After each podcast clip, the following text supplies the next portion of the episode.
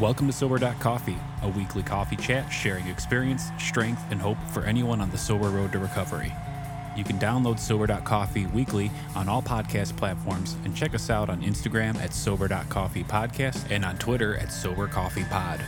To learn more about us and to help support these sessions, visit online at Sober.coffee. Here are your hosts, two guys on their own path to recovery, Mike and Glenn. Let's join them at the coffee shop. Glenn H. What's up, Mr. Mikey? You know, I'm yeah, doing we can't, good. we, can't, we can't use your last names, huh? well, I did one time. God. Remember that? Oh, yeah. Yeah. and and but that Bi- was the only time we were ever going to add it, and then we said, ah. Yeah, yeah. Because I think Biden's is not a popular name. So I mean, not, most people aren't even going. to Nobody knows that name. Nobody knows that name. How you doing, man? I'm kind of tired. I know. I Yeah. know. Well, you know, we get we get here early, but did you see the full moon?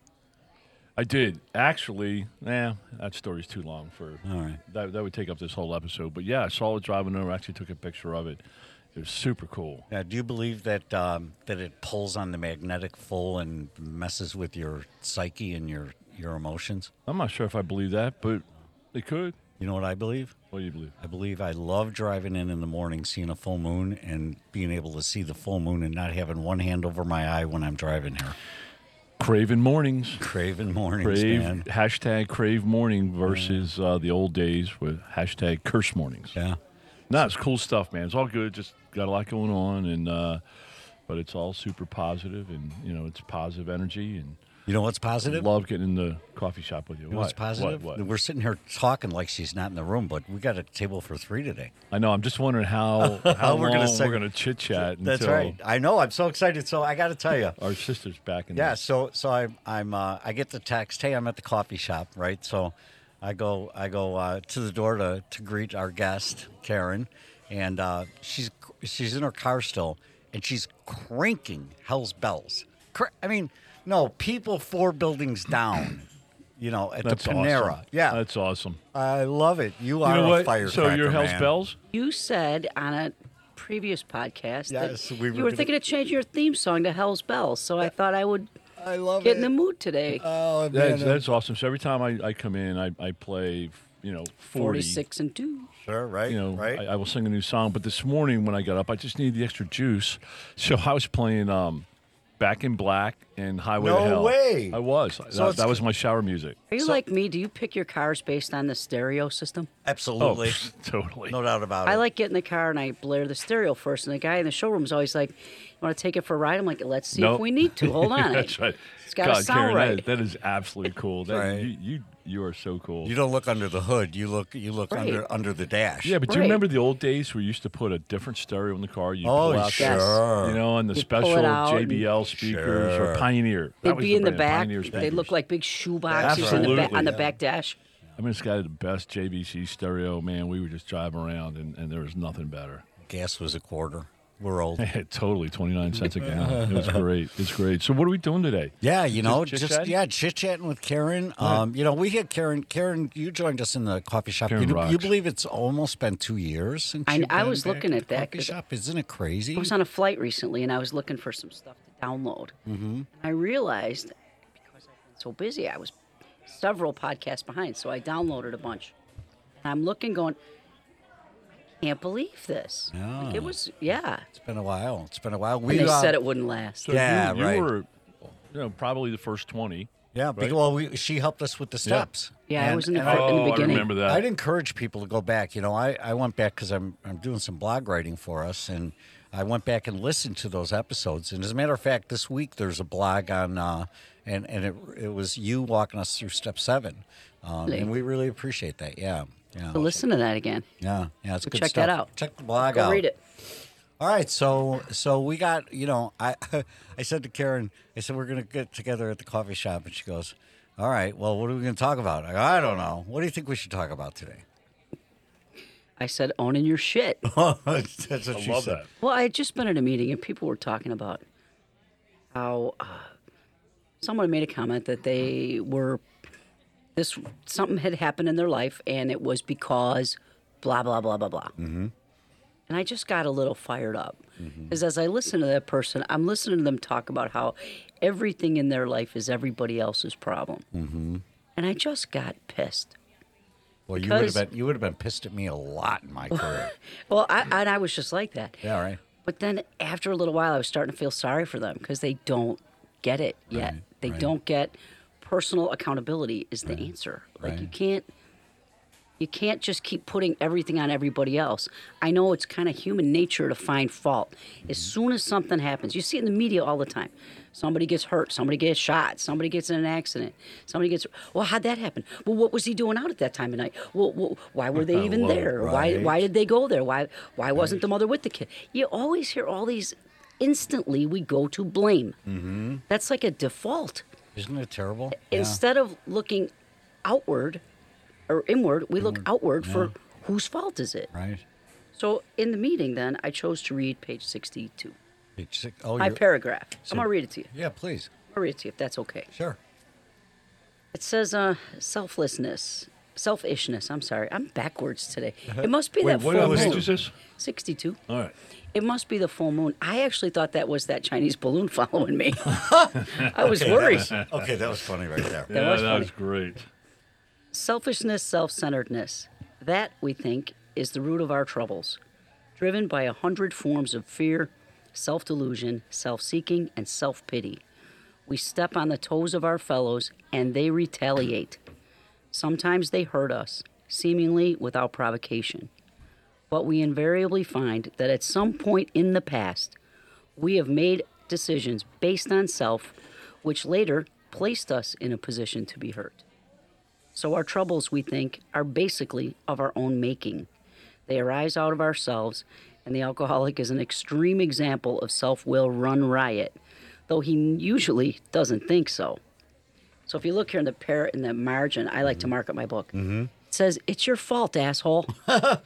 So awesome. if you think about it, every all of the things that went wrong in my life and all the things that I struggled with and all the problems and relationships and money and jobs and everything else were the result of something that I did at some earlier point in my life.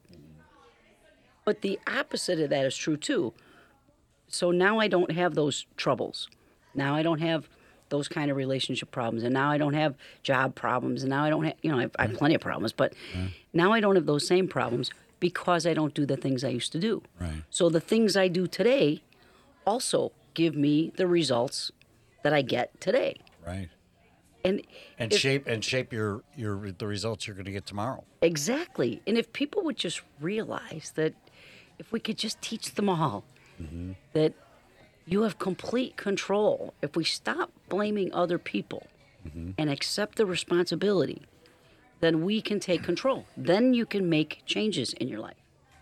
But for as long, if it was Glenn's fault that I did something, or or that I'm in a situation, then only Glenn can fix it. Mm-hmm. Well, it's not Jen, Glenn's job to fix it, and maybe Glenn doesn't want to fix it. Right. So Can't control Glenn. I don't. Right, I have zero control over Glenn. Therefore, my problem remains my problem because I think it's his. I think it's because of him. You know, here's the thing I love. I, lo- I love that you went right to the big book and and quoted at page 62. I think that, you know, we're talking about a we're talking about an issue that uh, is is part of our sobriety, our path to sobriety mm-hmm. is improving yourself, right? I mean, I, I found that the the void that I had that I was looking for before when I was drinking was that that I was trying to capture something. I don't know even know what mm-hmm. I was trying to capture. Now in sobriety, I'm trying to capture being better, being feeling mm-hmm. better, doing better, and so I I absolutely love that. But only you can do that for you. Right. Only you can. You're responsible for your sobriety. You're responsible for your happiness. You're responsible for your finances. You're responsible for your marriage. You're responsible for all of your shit. So Yeah. own it. So through this program that that I know called uh, the Twelve Steps, um, you know, and I'm I'm sitting there listening and kind of trying to process it. And, and one of the things that, that I realized for my life is there's like external shit and internal shit. And and when I say internal, not just what's happening inside, but things that are a result of my behaviors, right? And for, you know, up until the point of surrender, and I worked the steps and I started figuring some of this stuff out. Um, you know, everything else was everybody else's problem, or, you know, I didn't own any of it, right? They were the cause. And then throughout, um, you know, through the 12 steps and the analysis, you know, step four, step five, working with my sponsor on a regular basis, and step eight and nine, you know, I realized that a majority of my problems were Glenn made. They were because of my self centeredness, they were because of my ego, they were because of my fears. But if, if I cataloged 100 major problems that I've had in my life, first of all, about 95 of them are because of alcohol. And then five of them were because of self centeredness and fear and ego. So when I removed the alcohol and started to learn a different way to live, a majority of my problems went away. now, when what one thing that you know, for example, if if I had, you know, if I got cancer, right? That's I, I don't think I did anything to get cancer. Maybe booze, you know, I, I don't know, right? But but that's a problem that I would have that Glenn didn't necessarily generate, right? Now I can't blame anybody else for that, you know, unless I'm used Right. a lot of Roundup, right? Mm-hmm. But but you know, but so that's an external problem that I just need to deal with, and it's just a problem on the list, and and and I need to deal with. Somewhere along the way, right? And and Karen, I'll bounce this to you and get your insight on this. Somewhere along the way, what tools?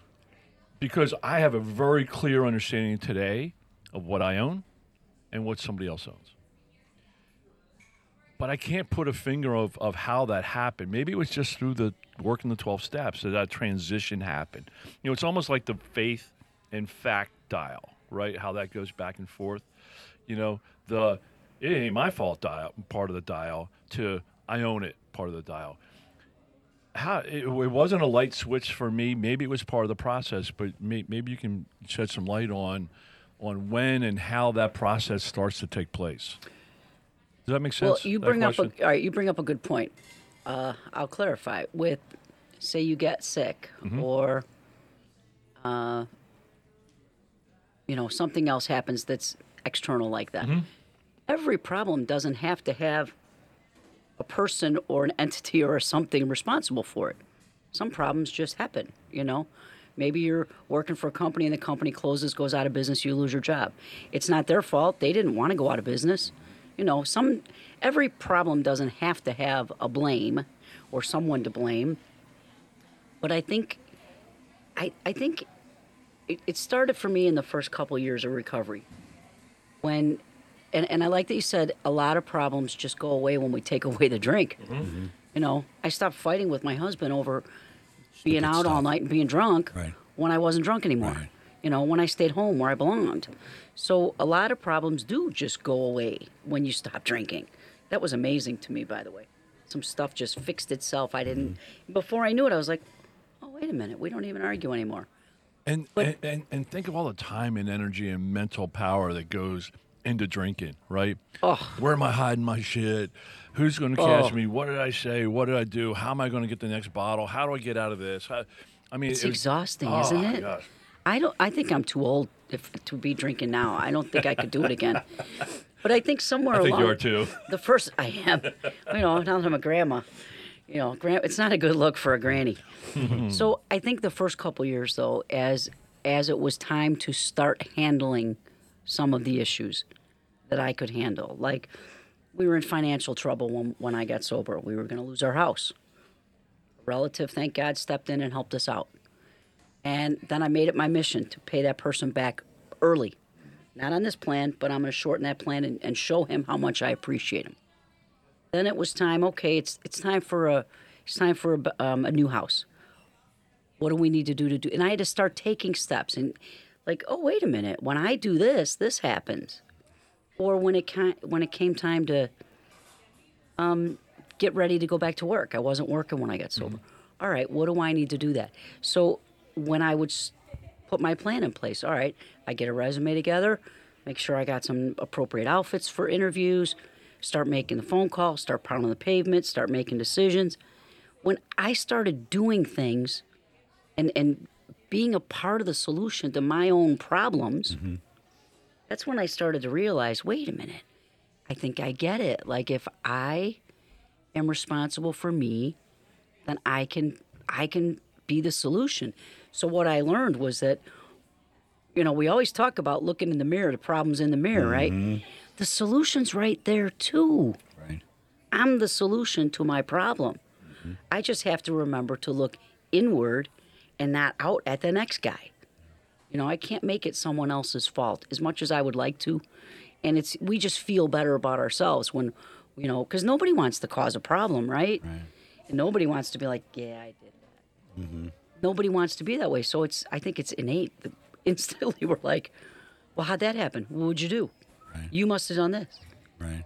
Well, you know, two two things jump out at me. Number one, you said my mantra. It's my life mantra. Look in the mirror. You know, and I say it to other people, and it annoys them. But I just say it because that's how I live. I look in the mirror. I, I love the conversation so far because not everything happens is is uh, in our control. Like you said, the company closing down, whatever. Um, but there's a victimhood mindset that people have that I had. Oh my goodness, the, the company closed down because the managers mismanaged the money. They could should have done a better job. You know, everything was everybody's fault, and and I think that's just a, a mindset that it's called. It's an actual thing called a victimhood mindset, where you just think every uh, all your problems are caused by somebody else, and it, like you said, it's a terrible way to live. It just eat me. It ate me up inside. when when I am a victim, there are no solutions. When I'm a victim, I sit in my shit. Give you a good example. Um, long time ago, so maybe I don't know, 12 years ago, I worked for a brokerage. And, uh, the brokerage went under. Suddenly, we got zero notice. They said, "Come to a meeting." This this this um, bro- this brokerage of our franchise is closing and it was closing in six days. So I had six days to get 10 years of files out of my office, mm. to move my mm-hmm. furniture out of my office, and to find a new brokerage to work. Mm. And instantly, everybody was like, This is ridiculous. How'd this happen? What did he do? We've been paying our bills. And when is it? Meanwhile, you're packing. So hmm. I had a business coach at the time, and I call him up and I hmm. say, What do I do? He said, What are your options? I said, Well, I can go to any company I want, or if I want to stay with this brand and I want to stay in this town, this is the only option. He said, Then take your license over there, sign it, and get back to work. So while everyone else is is interviewing with seven, seven, eight, nine companies, That is such and, a and the key. and the companies are all like throwing these like within 48 hours they're putting together these these elaborate cocktail parties to wine and dine us and in in a matter of days everybody's life is in an uproar and i'm just packing and calling my clients all telling them what's doing going on thing, yep. And it was it was a huge traumatic event and i didn't realize it until like a year and a half later because all of my deals that were under contract I never got paid on. So mm-hmm. once I realized the financial implications of it all. So it was a huge problem for me because it was the time of year where I make probably half of my income for mm-hmm. the year in that quarter. So it was a problem for me. But other people were still wallowing and not rebuilding They weren't looking for the solution. Right. They were They're just, still complaining and bitching about how they got screwed in the deal. And yes, it was a problem for me. Mm-hmm. It, it affected me tremendously. However, I didn't cause the problem. The only way I can fix the problem is by getting back to work. Owning your own shit. You know, this is if I want to make more money, this is what I need to do to solve my problem. So it doesn't matter who caused the problem. The fact is, it's my problem now. Mm-hmm. You know, so I, only I can do something about it. Right. Love it. And and people still talk about, oh yeah, I lost fifty grand in that deal. Oh yeah, I lost twenty thousand. Oh yeah, I lost I lost six grand. Oh yeah. When I look back on that, I didn't spend the next six months wallowing and bitching every time I saw somebody and had the opportunity to talk about it. Right. I just said, well, I'm I'm I'm doing. You know, at that time there were people losing pensions. Mm-hmm. There were um, companies closing for people that, if your company closed and you're in, say, I don't know, IT or something, you lost your job. Mm-hmm. I didn't lose my job. I used the, I lost the brokerage that held my license. Mm-hmm. Right. There's, there's one on every street corner. Right. I can still I'm still licensed to do what I do. Right, So right. I'm the solution. Right. And and we don't see that. We're always if I'm looking at the cause or the the blame, looking to place the blame and I'm the victim, You're not. I'm and wallowing in it and I can't in mo- You're not in motion to fix it. Right. I'm I'm sitting right there and I'm stuck in it and I'm sitting in my shit. But you know, we like to sit in our shit sometimes because it's warm and it's comfortable and it's easier to blame you than to get off my ass and do something. Right. So one thing I'd like to point out about owning your shit, it's actually, and I've underlined this here, it, it's actually a superpower, I think, because the world in general doesn't own their shit. Mm-hmm. The world loves to pass it off, loves to. So when and and I've seen this, and I'm working with my kids, and I'm kind of you know coaching them because they get themselves in situations and and the first thing because of fear and what's the consequences and, and what's going to happen with this and that the first thing I've, I've been coaching them i'm like hey stand up and own it and and that's a superpower right? And i'm telling you the world 98% of the world doesn't live that way. So when you do it you know you when you stand up and you say yeah i did that. I apologize. Let me work to fix it it diffuses the entire situation. And many times, the other people, the injured parties or the offended parties or whatever, um, you know, they look surprised, you know, and, and in their mind, they're all geared up for consequences. They're all geared up to next steps. And I'm going to do this to you. I'm going to do this to you. I'm going to do this to you. Because the whole world is programmed defensive, right? And when you stand up, you know, and I do this in business meetings, and and and and and I watch people's faces, right? Everybody hides for the hills. Nobody wants to own their their shit, and and everybody's trying to blame everybody else. So when I stand up and say, "That's on me. I made that decision. Here's why I made it. Obviously, it didn't work out how I thought. Let's make an adjustment and let's figure out how to fix it." Exactly. Nobody else in the room knows what to do. No, it it completely. It's a superpower. it blows people's minds Yes, when you does. own it. I watch shock on people's faces like, oh yeah. oh, I, I you, one thing I've learned in my business life is that I never, I never pass the buck and I never bullshit a client. So if I say I'm going to do something, first of all, 99% of the time I do it on time. Mm-hmm.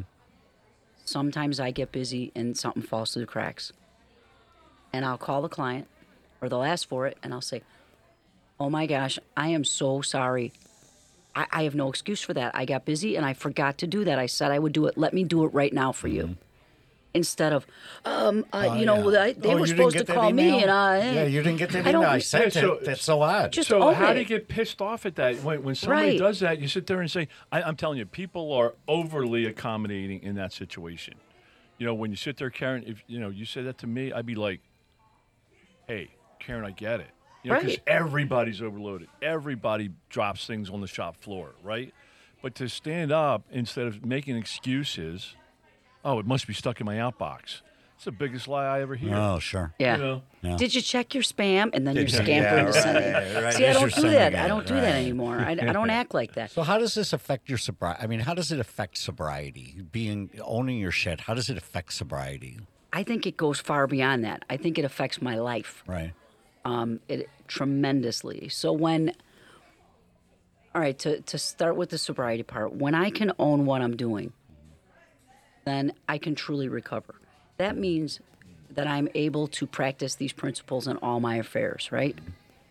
And if honesty is one of the principles of the program, mm-hmm.